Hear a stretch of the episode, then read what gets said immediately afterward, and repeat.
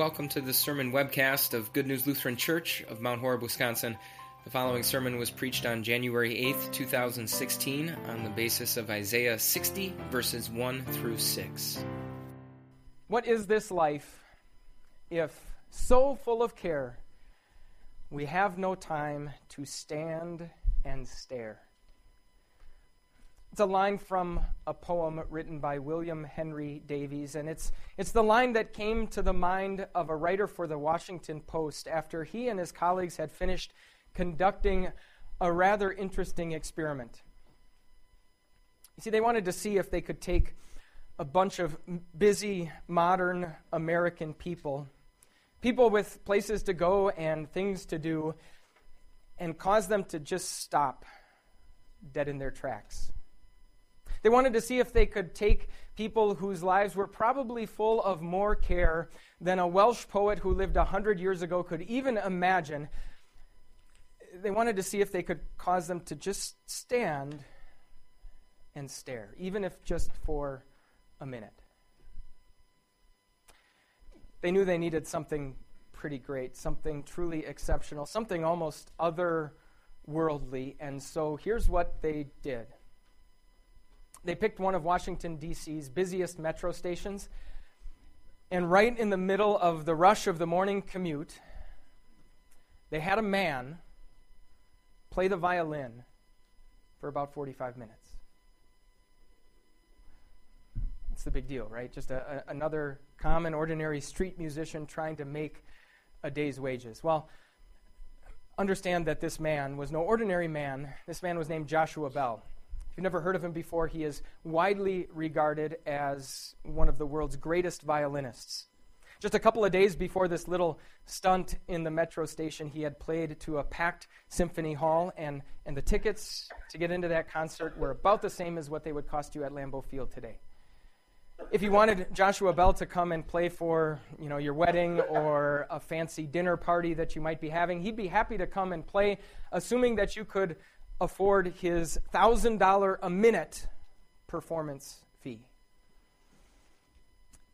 So that was the guy playing the violin. And the violin that he had was, was no ordinary instrument. The one that he played that day was made by Antonio Stradivari back in 1710. And even though the science of, of music and acoustics has advanced by leaps and bounds in those three centuries, the violins that he made are still regarded as some of the best ever made in history. To get his Stradivari violin, Joshua Bell had to fork out $3.5 million. So that's the man, that's the violin, and, and the music was no ordinary music. The song that Bell played that filled probably almost half of those 45 minutes was an exhaustingly long and incredibly difficult piece written by J.S. Bach. A piece that, that Bell himself says is not just one of the greatest musical pieces ever written, but, but he would say one of the greatest human achievements in all of history another musician named Johannes Brahms, who's no slouch if, if you've ever heard of that name, he himself said that, that if he thought that he could even conceive of a musical piece of that caliber, he's pretty convinced he would go out of his mind from the sheer excitement of it. So that's the man, that's the violin, that's the music. As those people rushed through that DC metro station, that was what was right in front of them. What do you think happened? I'll show you in a minute. But the reason I mention that story today is because here we are, two weeks removed from our annual celebration of Jesus' birth. When God Himself looked down on our world in love and placed His Son. Someone truly otherworldly came to live among us. And now, today, on this day where we observe the festival of Epiphany, the very first words out of Isaiah's mouth are the very same thing that those writers from the Washington Post wanted to see if they could do in that metro station. Isaiah says, Rise and shine. In other words, stand and stare and, and just soak it all in. And as we look at these words today, we're going to see that God wants us to stand and stare at two things. He, first of all, wants us to stand and stare at all that is revealed by His light and then also to stand and stare at everything that is drawn to his light.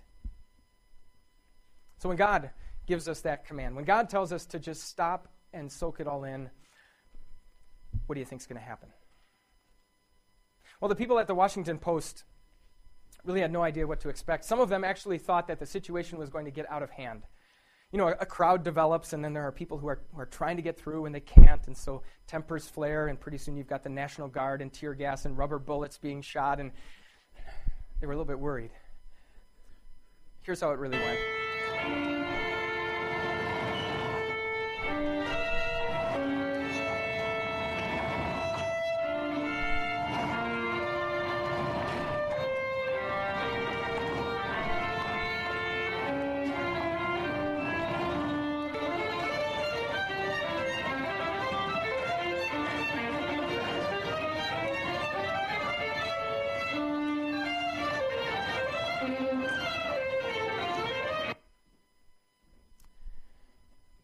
During the 45 minutes that Bell played, there were just over a thousand people who, who came walking through.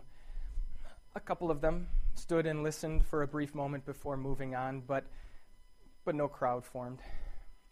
In fact, it was kind of interesting. On the, on the other side of the room, on the opposite wall, there was a, a lottery ticket kiosk next to an adult magazine stand, and, and both of them received a whole lot more attention when Bell was playing. Both of them also received a whole lot more money Bell had his, his case open like, a, like any street musician would. And during those 45 minutes, this, this $1,000 a minute violin virtuoso pulled in $32.17.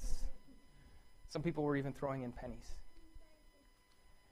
Now, before we're too critical, there are some brilliant thinkers, some philosophers who would say that that is exactly what you would expect to happen because that's exactly how art and beauty work. That, that it is impossible for us as human beings to truly recognize it and truly appreciate it without the proper clues. In other words, the violinist has to be in the symphony hall and not in the subway station. And maybe this particular experiment proved it. Those thousand people that, that passed through, all of them were, were well educated, all of them were well cultured. In fact, one man in particular, probably had, had every opportunity and, and everything at his disposal to recognize Bell. He, he himself wanted to be a violinist when he was young. He grew up knowing and loving classical music. He, even knew who Joshua Bell was and was a huge fan. And so when he walked into the room, he, he recognized that this was no ordinary musician. He stood there and he watched for 10 whole minutes, but he still didn't see it. He still didn't know who it was. He had everything at his disposal, every single opportunity to recognize the man in front of him, and yet, and yet he didn't see it. That weight of discovery was too heavy for him to lift. Kind of reminds you of, of what you heard about in today's gospel from Matthew. Usually the wise men get most of the attention in this story, and we'll, we'll talk about them in just a minute. But think about everybody else. Think about those religious leaders, those teachers of the law who were there in Jerusalem more than anyone else, they were waiting for the Savior to be born. More than anyone else, they knew the details that God had given about when and how it was going to happen. And when it finally did happen, they were in Jerusalem and it was in Bethlehem. And that's a 5K between those two. Three miles down the road, the Savior of the world was being born. And more than anyone else, they had the ability to give him the royal welcome that he deserved. These men oversaw the temple treasury. In other words, all of the gifts that God's people had given over the years in worship to God was under their oversight. And now God Himself was there, God was in the world. And yet they stayed put. They wanted nothing to do with it. And, and all of that treasure remained under lock and key. It's not just what the philosophers tell us we should expect, it's actually what God tells us that we should expect. Yes, Isaiah says, Rise and shine. Stand and stare at this otherworldly guest that has been placed right in front of your face. But then in the very next line, he says, Darkness covers the earth, and thick darkness the peoples. In other words, Isaiah's description about the, the nature and the condition in which we are born makes impossible the very command that he has given. How can we stand and stare when we are in the dark? Being in the dark makes it impossible to see. It's not just that we're unwilling to see, it's not just that every now and then we're not very good at seeing. Isaiah says that we are incapable of seeing what God has placed right in front of our faces.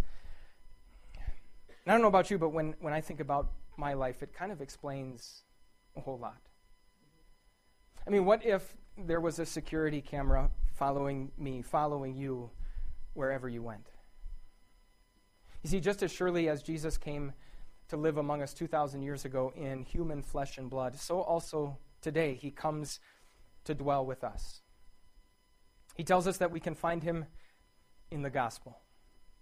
In other words, in flimsy pieces of paper and black toner ink, in water that comes straight out of the faucet, in bread and wine that you could buy at any local grocery store. Jesus says, That's where I am to be found. That's where I will be with you. So, what if instead of the six million people who have watched that fascinating video, what if instead they were watching a video of us? What would they see? Would they see people who all too often are, are very quick to rush right by in pursuit of, of jobs or hobbies or, or whatever the activity might be? In part because we are chasing after those things not just for the living and the enjoyment that they provide and that God established them to provide, but we're actually chasing after those things to form our worth and, and our value as human beings. Would they see people who sometimes very reluctantly open up their clenched fists and cast in the pocket change and the leftovers? And yet then turn around and, and, very freely and very generously, and sometimes even very foolishly, chase after other things just to get the slightest whiff of luxury or even to indulge in the pleasures of sin? Would they see people whose lives are, are so full of care that they don't have time to stand and stare? I know if the video camera were rolling on my life, that's exactly what they would see. And, and again, it's no surprise because by nature we are in darkness. But here's the good news any scientific experiment, in order to yield accurate results, needs to be carried out in a, in a closed environment. In other words, the opportunity for outside influence to, to come in and skew the results needs to be eliminated. And that is one thing that the people at the Washington Post were unable to do. They weren't in complete control of everyone who would pass through that morning. And so here's what happened at the very end of the 45 minutes that Joshua Bell was playing.